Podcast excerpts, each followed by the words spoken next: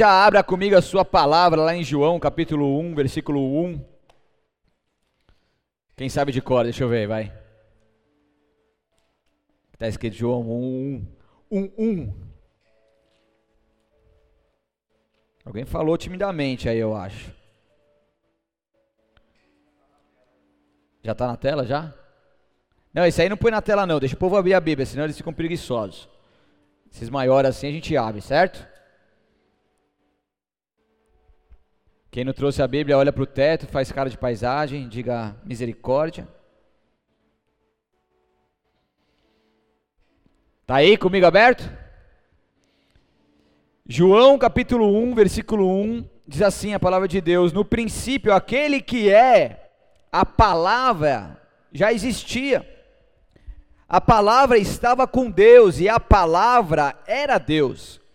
Ele existia no princípio com Deus, por meio dele Deus criou todas as coisas, e sem ele nada foi criado. Aquele que é a palavra possuía a vida, e sua vida trouxe luz a todos. A luz brilha na escuridão e a escuridão nunca conseguiu apagá-la. Até aí. Então, Aqui mostra Jesus como seu princípio, como verbo, um verbo que era muito anterior ao princípio como homem. Por quê? Porque Jesus, ele vivia antes de nascer. Diga, uau! Jesus ele sempre existiu e antes de ser concebido ali na, no ventre de Maria, ele na verdade ele já vivia. Ele já vivia antes de nascer como Deus homem e vir sobre a terra. Jesus sempre viveu e existiu. E eu vou te provar isso em vários versículos aqui da Bíblia Sagrada nessa noite. Amém? Quer saber ou não quer? Então aperte seu cinto, certo? E vem comigo, ó Vanessa, ó, e vamos decolar. Você viu que eu aprendi, né, mano? Então decolar você já sabe, né? Fala pro seu vizinho, ó. Vai, mano, você tá com. Você, tá, você não comeu não antes de vir? Vai. Vamos decolar ou não vamos? Então vem comigo, que se você, não, se você ficar apoiando agora, você vai boiar o sermão inteiro, tá? Que hoje aqui é um sermão expositivo, escatológico, cheio de, de homilética, exegese, hermenêutica. Tô brincando. Vamos que vamos ou não? Então Jesus, ele vivia antes de nascer. João 1, 1 diz que no princípio aquele que é a palavra com P maiúsculo já existia. A palavra aqui, a tradução dela é logos. Repita comigo, logos. Você lembra do carro Logos? Não tinha um carro Logos? Aí, tá vendo? Que significa o que? A palavra, que é um meio de manifestação, um meio de comunicação é um método de revelação, é quando a palavra é comunicada, ela é revelada, ela traz, ela se torna conhecida às pessoas que acessam. Logos é o ser, cuja existência transcende o tempo. Então, aqui mostra a sua pré-existência eterna e implícita. Então, Logos é identificado com Deus no sentido de que ele é coparticipante da essência e natureza divina. É então como Deus. Então aqui fala no princípio, aquele que é a palavra já existia. Aquele que é o logos, aquele que é o ser, aquele que é a comunicação, aquele que é a revelação, ele já existia antes de nascer e vir a este mundo. Um com Deus, e quando Deus começa a criação do mundo, eu vou falar diversos versículos aqui, eu vou colocar somente alguns na tela, mas você que vai pregar terça-feira, se quiser tomar nota, toma para você depois estudar. Mas lá em Gênesis, é, capítulo 1, a partir do verso 3, depois do verso 6, nós vemos a expressão: disse Deus. E ali ele vai falando, disse Deus, disse Deus, façamos e tudo mais. E segundo alguns teólogos, refere-se a Cristo como verbo, o disse é o ser, é a comunicação, é a palavra, é a verbalização, assim como Cristo, o verbo vivo, como vemos em João capítulo 1, versículo 1. Estão comigo, estão boiando? Então que vamos. João capítulo 1, versículo 10 agora. Esse aí pode pôr.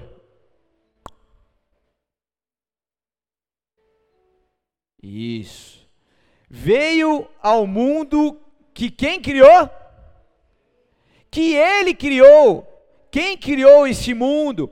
Mas o mundo não o reconheceu. Jesus, ele veio ao mundo, o mundo que ele mesmo criou como palavra, como logos, como um ser que já existia antes de que já vivia antes de nascer.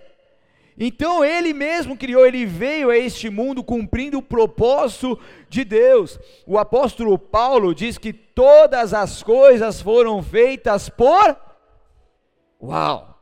está em 1 Coríntios 8, 6, toma nota aí.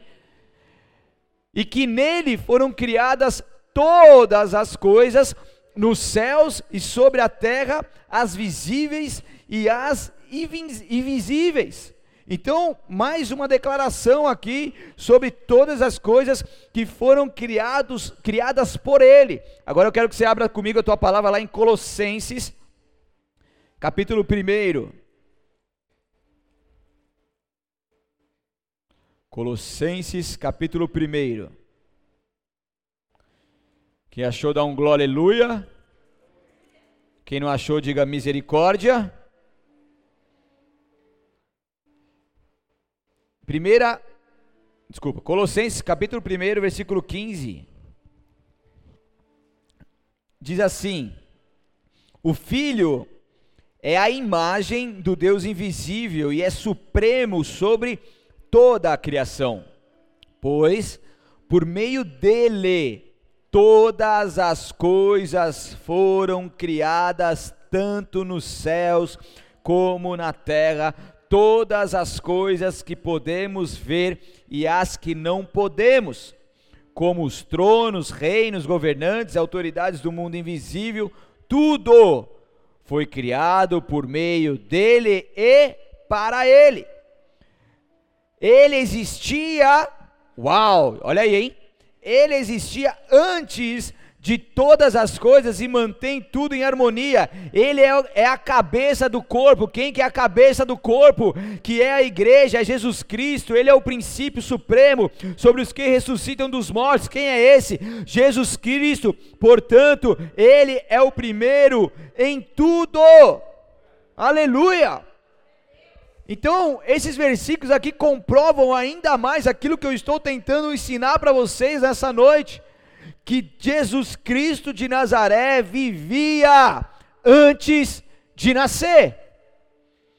Ele existia antes de todas as coisas e mantém tudo em harmonia. Nós cremos num Deus trino, num Deus que tem uma trindade, que é o Deus Pai, Deus Filho, Deus Espírito Santo, e essa trindade em harmonia, sempre trabalhando. Jesus Cristo, ele sempre existiu nos céus, mas chegou o momento aonde Deus estava ali em todo o tempo, querendo uma comunhão com os seus filhos, querendo estar em contato com os teus filhos.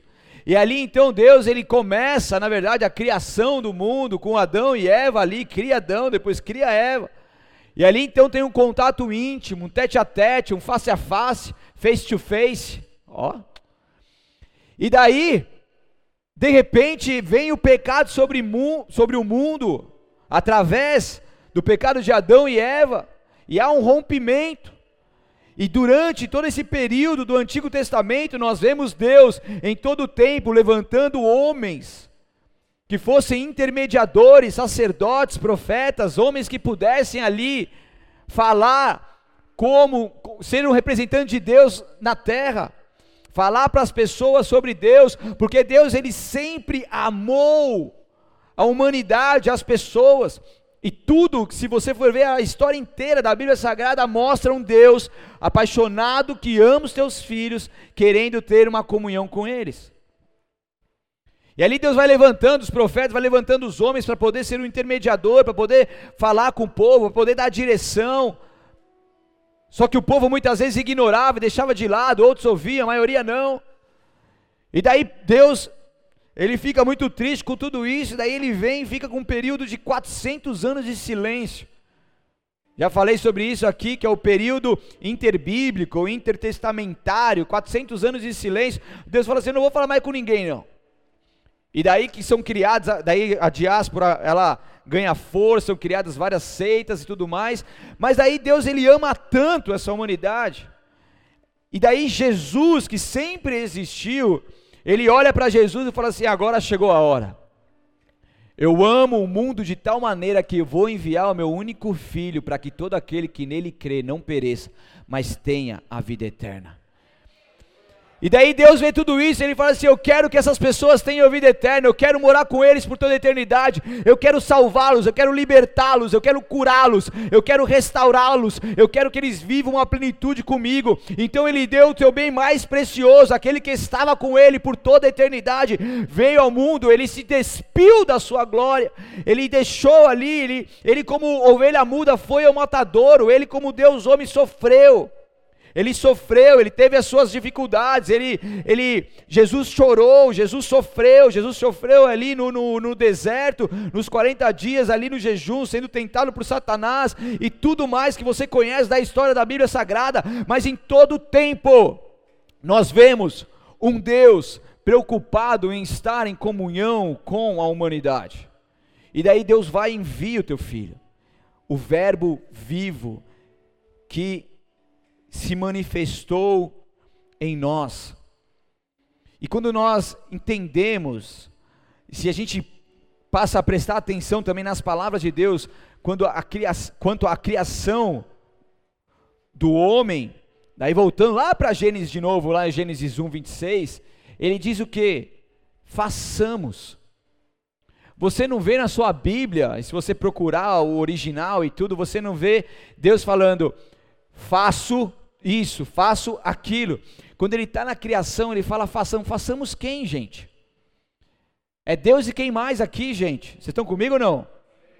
É um, é um Deus trino.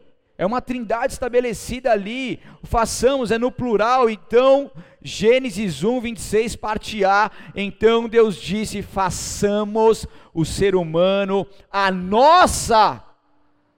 Uau! A nossa imagem e ele será semelhante a nós. Plural, plural, plural. Então aqui, Deus estava já trabalhando com Jesus.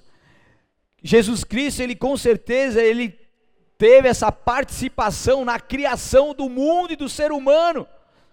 Gênesis 1, capítulo capítulo 1, versículo 11, a primeira parte. Então Deus disse: produza a terra vegetação. E aí aqui Deus disse, palavra, e a palavra é proferida ali, e essa palavra Deus do hebraico é Elohim. Repita comigo, Elohim. Elohim é um plural hebraico. Repita comigo, plural. Então a palavra Deus do hebraico é Elohim, que é um plural, deixando a clareza da participação de Cristo na criação, como também demonstrando a sua pré-existência. Então, se você estudar o Antigo Testamento, vai ter uma aula de, de teologia aqui hoje. Vocês estão comigo ou não? Querem aprender ou não? É feijoada. Vamos que vamos? O cinto está apertado aí ou não? Se você estudar no Antigo Testamento, existem diversas teofanias. Aí bugou, professor. Olha eu falando professor. Professor também, eu estou no, tô no meu momento de mestre aqui agora. Aí bugou, pastor. Teofania. Quem já ouviu falar em teofania? Deixa eu ver aqui. Cinco pessoas. E aí, Marião, beleza? Tá solteiro ainda? Brincadeira. Então, no Antigo Testamento nós vemos diversas teofanias que são passagens em que Deus se manifesta de forma física. Resumidamente e claramente, de forma objetiva aqui, teofania são passagens em que Deus se manifesta de forma. Vocês entenderam o que eu falei agora? Falei física, tá? Só para. De forma Estou interagindo com vocês, vocês entenderem, isso aqui fica bem gravado na memória de vocês, tá bom? Então isso é teofonia. Vou dar 52 52 exemplos aqui para vocês. Primeiro, brincadeira. Os caras já falam, meu Deus, esse cara não vai terminar hoje não.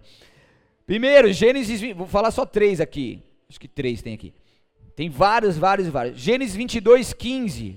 Vou ler na versão ARC, que diz assim: Então o anjo do Senhor bradou Abraão pela segunda vez desde os céus. Aí está em letras garrafais, mas se você colocar em letras normais, o anjo é com A maiúsculo, ele é Malak, Malak, Malak M-A-L, não precisa traduzir, fica tranquila, Vanessa, ninguém está entendendo nada. AK, tá? Que significa um anjo teofânico, ou seja, a manifestação física de Deus na terra. Daí Gênesis 31, 11, fala sobre o anjo que Jacó segurou o anjo, agarrou o anjo, não deixou fugir. Como que é o resto? Me ajuda aí, vocês não lembram? Ninguém é pentecostal aqui não, meu? A Grazi vai cantar então.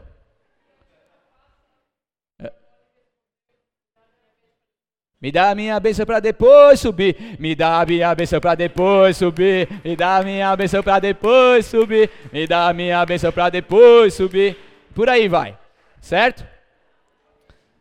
É, onde eu estava mesmo? E o anjo. Então, esse anjo é uma teofania, é a manifestação de Deus na terra fisicamente, né?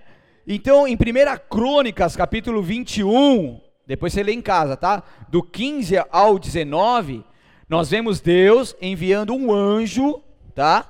Que viria com juízo sobre Jerusalém. Daí Davi vai lá, clama, pede para o povo se arrepender, tudo. Daí o anjo coloca a espada na bainha e não destrói, mas ali o anjo, uma teofania. Então, teofania é o ato de Deus aparecer aos homens, tá? Então ele não aparecia na sua própria pessoa, logicamente, mas a pessoa que ele aparecia era a pessoa do anjo do Senhor. Então, se você for ver ali, anjo do Senhor, anjo com A maiúsculo, anjo da sua presença, o anjo da aliança, lá em Malaquias 3:1. Se você estudar, olha que legal, se você estudar a palavra de Malaquias 3:1, você vai ver duas palavras anjo ou, dependendo da versão, se for NVT, você vai ver a palavra duas palavras mensageiro. Mas se você for pegar a raiz grega, a primeira palavra mensageiro fala de João Batista, como aquele que, que ia preparar o caminho para que o outro mensageiro, ou o anjo da aliança, que se fala aqui de Jesus Cristo de Nazaré, ele então viria que é o anjo então que mostra que é um anjo teofânico. Então existe essa diferença, essas mesmas palavras com sentidos diferentes dentro do mesmo versículo. Olha que interessante. Estão comigo ou não? Então, essa teofania, ela, ela é muito clara na palavra de Deus. E essas passagens que eu falei para vocês são apenas algumas de diversas que nós podemos encontrar na Bíblia Sagrada que relatam o aparecimento físico de Deus. E como nós entendemos que Deus é um com Cristo, automaticamente essas aparições, elas vêm representadas de Jesus também, e daí tem, tem passagens, por exemplo, de Malaquias 3.1, que também pode ser considerado como uma cristofania, que daí é muito claro que é o próprio Cristo, falando do próprio Cristo como é, manifestação antes mesmo de existir, é, aqui Malaquias 3.1, na verdade, ele, ele já existia, mas falando do anjo como o Cristo. Não, desculpa, não existia, estou confundido com João 3.1, com Mateus 3.1, desculpa.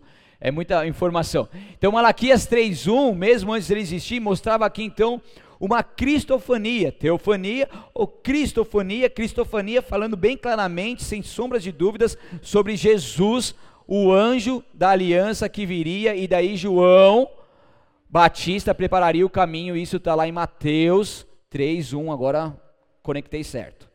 Estão comigo ou não? Bugou ou não? Só um falou não, os restos acho que tudo bugaram, né? Então isso nos faz enxergar diversas revelações interessantes de Cristo no Antigo Testamento, porque ele é um com Deus. E isso que eu falei para vocês solidifica ainda mais a doutrina da pré-existência de Cristo. E por que, que eu faço questão de mostrar isso para vocês, que eu tenho mergulhado nesse tema sobre cristologia. Né? Eu estou lendo uma apostila que eu estudei na teologia e também estou lendo um livro sobre cristologia, mergulhando um pouco mais sobre isso, então eu já começo desde segunda, terça-feira já estudando, me preparando para poder trazer aqui ensinamentos para vocês. E logicamente que quando eu faço isso, eu aprendo muito mais, e é muito importante que isso venha trazer para nós muita clareza sobre quem de fato é Jesus. Porque imagine só, você entrega totalmente a sua vida para uma pessoa. Você fala dessa pessoa para muita gente. Você invoca em, é, você faz os seus pedidos em nome dessa pessoa, né? Dentro da sua casa, no seu lar, você manifesta essa pessoa por onde você passa, mas você precisa entender quem de fato é essa pessoa. Porque muitas vezes a gente segue Jesus e glória a Deus, mas a gente ainda o conhece de uma forma muito superficial. E muitos, conhecendo só de forma superficial, já são apaixonados por Jesus, tanto que deram sua vida por ele, se entregaram, largaram as suas drogas, seus, sua, sua, seus vícios, largaram sua vida mundana e se entregaram completamente porque encontraram a pérola de maior valor. Agora vem comigo, quando você começa a mergulhar mais sobre os ensinamentos, sobre a cristologia, a doutrina de Jesus, quem de fato é Jesus, a sua história, o seu contexto, a sua cultura, tudo aquilo que ele passou, tudo aquilo que ele fez, tudo aquilo que ele é. Cara, não tem como a gente olhar para tudo isso, conhecer um pouco mais Jesus e não ficar ainda mais apaixonado por ele, não ficar ainda mais convicto daqui, da escolha que nós fizemos de entregar a nossa vida para aquele onde nós estamos totalmente seguros. Não é qualquer pessoa que você está entregando a sua vida, não é qualquer rabi, não é qualquer salvador, não é qualquer mestre, é o mestre, é o rabi, é o salvador, é o caminho. Então isso faz total diferença. Então você passa a estar de fato convicto de quem você é em Jesus, de quem é Jesus para você. Porque tem muito crente que tá, tem dúvida de quem é quem ah, Jesus morreu na cruz por mim me, e, e perdoou meus pecados e me salvou e através dele eu tenho a vida eterna. Legal, mas isso é só o básico, gente. A gente precisa entender um pouco mais de quem é Jesus. Jesus é o verbo vivo, Jesus ele sempre existiu. Jesus é o alfa, o ômega, o princípio e o fim. Jesus é a pedra angular. Jesus é aquele Deus, Deus filho que veio ao mundo por nós para morrer por nós. Então Jesus é muito mais do que a gente pensa. Se você vê lá em João 17:5, agora Pai, glorifica-me e leva-me para junto de ti, Jesus falando isso, leva-me para a glória que tive a teu lado antes do princípio do mundo. Então Jesus ele veio, imagina para Jesus sair da eternidade ali, né? Deixar o lado do pai naquele momento e vir para o mundo sabendo, provavelmente, eu acredito que ele sabia, logicamente, que ele seria açoitado, que ele seria morto, que ele seria rejeitado, né? Que ele seria que cuspir, que iam cuspir na cara dele, que iam crucificar ele. Imagina Deus, Deus Filho na eternidade, cara, tranquilo ali, tendo que vir ao mundo tendo que vir se entregar, tendo que vir que ele podia usar ali a tua glória para poder levar os tirar os soldados ali que, que vieram pra, até ele para prender, ele podia usar a sua glória para enviar os teus anjos para acabar com tudo aquilo e não formou, mas ele foi, ele foi, porque ele falou assim: se possível, faz de mim esse cálice, mas que não seja feita a minha vontade, que seja a tua. Ou seja, ele convicto pelo seu livre-arbítrio, ele decidiu se entregar a nós. Então, olha o, olha o nível, vocês conseguem mensurar pelo menos um pouco, pelo menos uma pequena porcentagem, o nível de entrega que Jesus fez por nós. E daí agora ele fala: Agora, Pai, glorifica-me, leva-me para junto de ti. Já não aguento mais esse mundo aqui, imagina. Né? Os caras estão me, me açoitando, tudo, leva-me junto de ti. Para a glória que tive ao teu lado antes do princípio do mundo. Então Jesus ele retorna para a eternidade ali com Deus agora com corpo glorificado, agora ele ascende aos céus, e ali então ele passa a estar novamente, agora ele está à destra do Pai, em uma posição de autoridade com ele. João 17, 24, parte B, diz: Porque me amaste antes mesmo do princípio do mundo. João 8,58, Jesus respondeu para os fariseus: Eu lhes digo a verdade, antes mesmo de Abraão nascer, eu sou. Ele se revelou em Apocalipse 1:8, que a gente viu aqui já, o alfa, o ômega, ele é antes de todo início, sendo ele mesmo criador com Deus. Jesus é o pão vivo que desceu de onde? Uau! Então, quando ele veio ao mundo, cumprindo assim a maior profecia de todos os tempos, João, que já preparava o caminho, ele pregava sobre ele. Lá em João 1,15, pedi o pessoal colocar aí para mim. João 1,15. Ou se você tiver aberto em João 1, pode, pode abrir aí, pode ir para esse versículo. Que diz assim: João deu testemunho dele quando disse em alta voz: este é aquele a quem eu me referia, quando disse: Alguém virá depois de mim, muito mais poderoso que eu, pois existia muito antes de mim. E o existir muito antes de mim não é temporal, de, de porque João Batista ainda era mais, mais velho que Jesus, cerca de seis meses, né? Mas existia muito antes de mim, existia da eternidade, muito antes de eu existir. Mesmo João sendo mais velho, ele, ele proferiu isso porque ele sabia que Jesus sempre existiu. Ele deu testemunho, esse é a quem eu me referia quando disse: Alguém virá depois de mim muito mais poderoso do que eu, pois existia muito antes de mim. Então, isso mais uma vez testifica a pré existência de Jesus, o Verbo de Deus. Então, nós estamos falando aqui do apóstolo João, que começa o evangelho, como nós lemos no capítulo 1, começa o evangelho apresentando Jesus como o Verbo de Deus, o Logos, a comunicação, o ser. E em Salmos, Salmos número 93, versículo 2, Salmos 93, 2, Diz assim: Teu trono permanece desde os tempos antigos, tu exististes desde a eternidade. Então não tem é inquestionável agora, né? Vocês estão comigo ou não? E eu estou falando só alguns versículos de muitos outros versículos que tem aqui que comprovam que Jesus vivia antes de nascer. Então isso significa que Deus é livre de toda distinção temporal de passado ou de futuro. Ele não teve um começo e nem terá um fim em seu ser, porque ele é de duração infinita de tempo, sem início nem fim. É essa ideia que o apóstolo transmite ao afirmar: no princípio era o Verbo. João 1, 3, que nós lemos no começo, diz assim: por meio dele, Deus criou todas as coisas e sem ele nada foi criado. Então o Criador do mundo agora estava entre os homens, e nele estava a vida, e a vida era a luz dos homens. João escreveu este evangelho para desenvolvermos então a nossa fé em Jesus Cristo. Dessa forma nós podemos crer que ele verdadeiramente é o filho de Deus. João, quando escreveu isso, muitos eles eles rejeitaram essa palavra, muitos não acreditam que Deus que Deus que, que Deus é o mesmo que Jesus, que Jesus sempre existiu.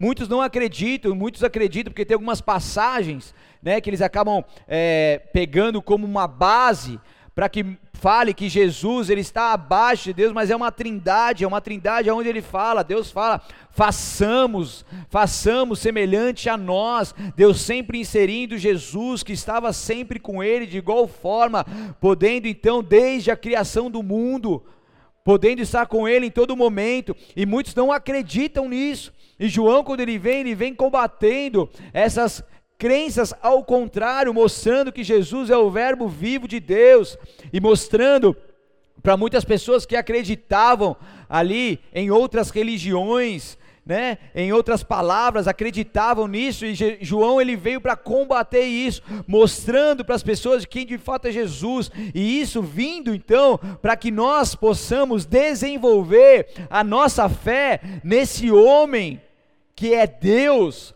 Salvador, no Messias, no Yeshua, e assim nós possamos crer verdadeiramente que Ele sim é o Filho de Deus, é Ele sim que deu a sua vida por nós. Semana passada eu comprovei em diversas passagens aqui, mostrando a, a, a, as provas que, que mostram né, que Jesus ele é o Deus Filho, ele morreu, ele ressuscitou. Então, de fato, isso acontece porque a vida de Jesus, ela veio trazer vida eterna para nós. Todo o seu plano, eu nessa série aqui eu quero falar ainda sobre o plano da salvação. Eu vou pegar desde Gênesis até Apocalipse, mostrar o plano perfeito de Deus em Jesus Cristo, cristocêntrico, que mostra que o quanto que Jesus Cristo, o seu plano de salvação é impecável, é soberano, é incrível. Então a vida de Jesus veio para nos trazer vida, vida em abundância nessa terra e também vida eterna, não simplesmente pela sua duração, mas pela sua qualidade. Então quando nós temos Jesus, esse Jesus maravilhoso que é o nosso Deus Filho, a nossa vida ela passa a ser cheia de alegria uma alegria oferecida a todos os pecadores que se arrependem dos seus pecados. Então, aqueles que entendem quem é Jesus, aqueles que se entregam para Ele, com seus corações contritos, quebrantados, pedindo perdão pelos seus pecados, Ele não rejeita. Porque ele não morreu na cruz do Calvário à toa, ele morreu por mim por você, e ele morreu para que a obra que ele tem sobre a sua vida seja completa, seja perfeita seja salvífica, salvífica em todos os sentidos. Então Deus ele tem esse poder através de Jesus que opera em nós a partir do momento que nós nos entregamos a ele, que nós confessamos os nossos pecados a ele que nós nos abrimos e somos transparentes para Ele, porque Jesus disse: Eu sou o caminho, eu sou a verdade e a vida, e ninguém vem ao Pai senão por mim, ninguém tem o acesso à eternidade senão por mim, ninguém tem a manifestação do reino em sua vida senão por mim, ninguém tem a cura dos céus, a libertação dos céus, oh aleluia, a alegria e a paz que excede todo entendimento dos céus, senão por mim. Então, se eu quero uma vida abundante nessa terra, se eu quero romper os meus limites, se eu quero ir além, eu preciso estar com aquele que rompeu todos os limites para morrer na cruz do Calvário por nós. Eu preciso ir além e acreditar mais e mais nesse Deus Filho maravilhoso e poderoso que Ele é para as nossas vidas. O maior cumprimento profético, ele não veio ao mundo à toa, ele não caiu de paraquedas, ele faz parte de um plano perfeito de Deus, um plano do Deus soberano sobre as nossas vidas. E a partir do momento que você passa a ter um contato com Jesus, a ouvir aquilo que é Jesus, quando você passa então a ter um contato com a palavra de Deus, quando alguém fala sobre esse Jesus para você, isso ele algo começa a queimar no teu coração, por quê? Porque é algo sobrenatural, não são mais palavras de persuasão humana, não são palavras de um mestre qualquer, de um rabi qualquer, mas são as palavras de um Deus Filho que quando ele entrava nos lugares, ele causava um alvoroço, quando ele falava, as pessoas viam saindo virtude dele. Quando ele falava, viam sabedoria, inteligência do alto nele, porque ele não era qualquer pessoa. Jesus Cristo de Nazaré é o Deus Filho que morreu por nós. E quando nós entendemos entregamos a nossa vida para Ele, de todo o nosso coração, não tem como Ele deixar de fazer uma transformação genuína sobre nós. Muita gente fica andando em círculo, muita gente fica preso numa estagnação, numa superfície, porque ainda não rompeu em se entregar por completo e realizar aquilo que Deus está fazendo, falando para você fazer. Muitas pessoas querem viver o novo, mas não saem do seu velho.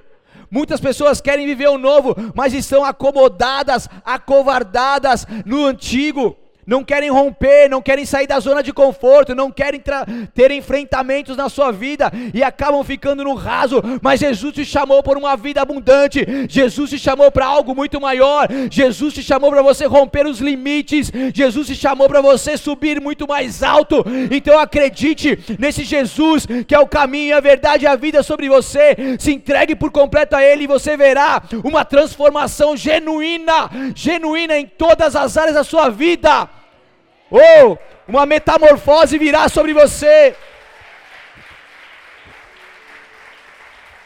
Aleluia! uma metamorfose, é isso que Jesus faz.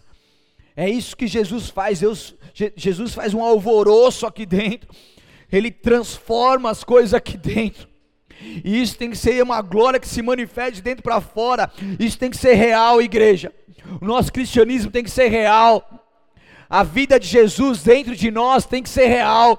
E isso depende de nós. Então, em seu mesmo livro, o apóstolo João, lá no penúltimo capítulo, no último versículo, ou seja, João 20, 31, ele diz assim: Esses, porém, estão registrados para que vocês creiam que Jesus é o Cristo, o Filho de Deus, e para que, crendo nele, tenham vida pelo poder do seu nome. João ele vem explanando, falando sobre Jesus, ele vem falando várias revelações sobre a pessoa de Jesus, e ele terminando esse livro, ele fala assim: Ó, estou registrando tudo isso, para que fique registrado, e vocês, através desse conhecimento, através desse entendimento, vocês possam então, a partir de agora, crer que Jesus é o Cristo, é o Filho de Deus e quando vocês creem nisso, entregam por completo a Ele, crendo nele, crendo de todo o coração nele, vocês vão ter vida pelo poder do seu nome.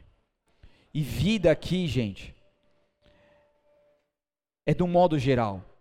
Quando fala de vida, quando Deus, quando, quando Jesus, ele derramou o teu sangue, o sangue é vida, né? Eu tô, tô com meu cunhado internado lá, está com uma anemia profunda, ele teve que fazer uma transfusão de sangue, seus órgãos já estavam bem debilitados, ele fez uma transfusão de sangue. Oramos antes, lógico. Quando chegou o sangue na sua corrente sanguínea, os seus órgãos já começaram a funcionar melhor, o seu coração começou a bater melhor, e aquilo começou a trazer vida sobre ele, porque o sangue, ele é vida. E quando Jesus, ele derramou o teu sangue naquela cruz do Calvário, ele deu a sua vida por nós. E quando nós clamamos por esse sangue, posso, posso fazer uma pregação só sobre o sangue de Jesus também. Mas quando ele derramou esse sangue, e quando nós cremos que esse sangue está sobre as nossas vidas, nós clamamos por esse sangue, é a vida de Cristo que vem sobre nós. E a gente tem essa vida pelo poder do seu nome. Você tem noção do que é isso? E é a vida, quando se fala de vida, fala-se de vida em todas as áreas. Jesus ele veio para trazer vida e vida em abundância em todas as áreas de nossas vidas pelo poder do seu nome. Porque há poder no nome de Jesus. Em Jesus reúnem-se todas as qualidades divinas que o descreve como o único Salvador da humanidade. Sua história e suas obras não se limitam a um período entre nascimento e morte. Você pegar os grandes, os grandes da Bíblia, os grandes da história, os salvadores do mundo, os salvadores de grandes religiões, você vê ali um começo e um fim. Estão comigo ou não? E um fim na morte. E quando você pega a história de Jesus Cristo, ela não se limita a um período entre nascimento e morte, porque na verdade ele sempre existiu, ele sempre viveu. E mesmo quando veio a morte física sobre ele, ele ressuscitou. Então ele esteve presente desde a eternidade passada. Ele atuou na história do povo de Israel. Ele veio como homem e sua glória foi vista pelos de sua geração. Ele se manifestou na teofania, ou cristofania, dentro do Antigo Testamento algumas vezes.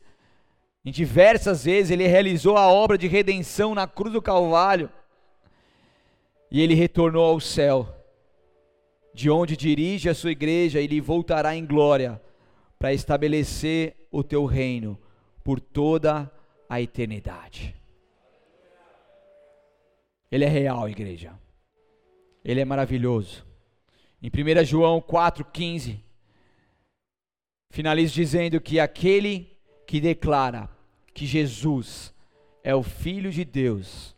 Deus permanece nele e ele em Deus.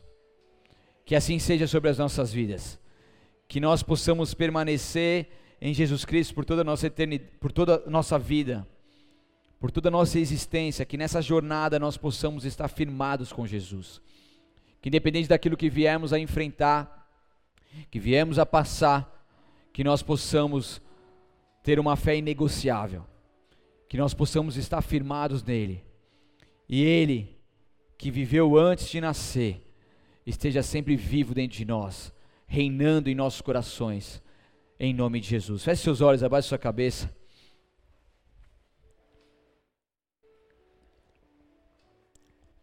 Talvez você está aqui me ouvindo hoje pela primeira vez, ou você já ouviu a palavra de Deus algumas vezes, mas você foi tocado por algo diferente nessa noite. Você sabe que Jesus Cristo não reina mais aí no seu coração como ele deveria. E você quer se entregar por completo a Ele. Você quer entregar toda a sua vida para Ele. Você quer, de fato, começar uma nova história a partir de agora. E se você é essa pessoa, onde quer que você esteja me ouvindo, eu quero que você levante uma das suas mãos bem alto. Você que quer Jesus, você que faz, quer fazer uma oração de confissão de fé comigo nessa noite, levante uma das suas mãos bem alto. E repita assim comigo: Senhor Jesus, eu reconheço que sem ti eu nada sou. E nesta noite, eu me entrego por completo a ti. Eu te peço perdão pelos meus pecados, minhas falhas e tudo aquilo que eu fiz que te desagradou mas nesse momento, passe teu sangue sobre mim, me purifique e justifique, me santifique, porque a partir de agora, tu és meu Senhor e Salvador. Eu creio que tu és o Deus Filho que veio ao mundo em carne, morreu, mas ressuscitou, e hoje vivo está à destra do Pai. Escreva meu nome no livro da vida, para todos sempre. Amém. Senhor, eu oro para as pessoas que fizeram essa oração, essas pessoas que se entregaram por completo a Ti, nesse momento que o Senhor possa marcá-los com a Tua glória, que o Senhor possa escrever uma nova história com eles agora, e que em nome de Jesus Cristo, Pai, eles sejam fortalecidos por Ti, que eles, que eles tenham experiências marcantes contigo, e que o Senhor os abençoe, em nome de Jesus, amém. Você que está, você que fez essa oração pela primeira vez, você que fez essa oração junto comigo, tem o pessoal do Boas-Vindas aqui na casa. Antes de ir embora, procure-os. Dê o seu, seu nome ali, seu telefone para a gente estar em contato contigo. Você que está na casa aí em casa, né? Conectado neste culto. Você manda para nós um WhatsApp que vai aparecer aí na sua tela. Para a gente estar em contato também com você e te ajudar nessa caminhada em nome de Jesus. Vamos encerrar esse culto louvando ao Senhor. Eu quero te convidar a levantar do seu lugar. Em nome de Jesus.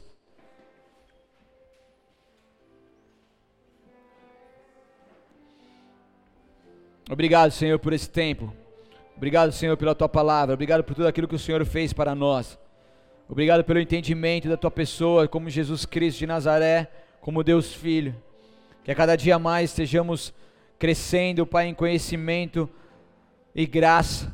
Possamos aprender ainda mais sobre quem é Jesus e a cada vez que nós estudarmos, nós possamos nos apaixonar ainda mais por Ti, nos entregar ainda mais por Ti, viver ainda mais uma vida plena contigo, meu Pai. Nos abençoe nessa jornada, para a honra e glória do teu santo nome, em nome de Jesus.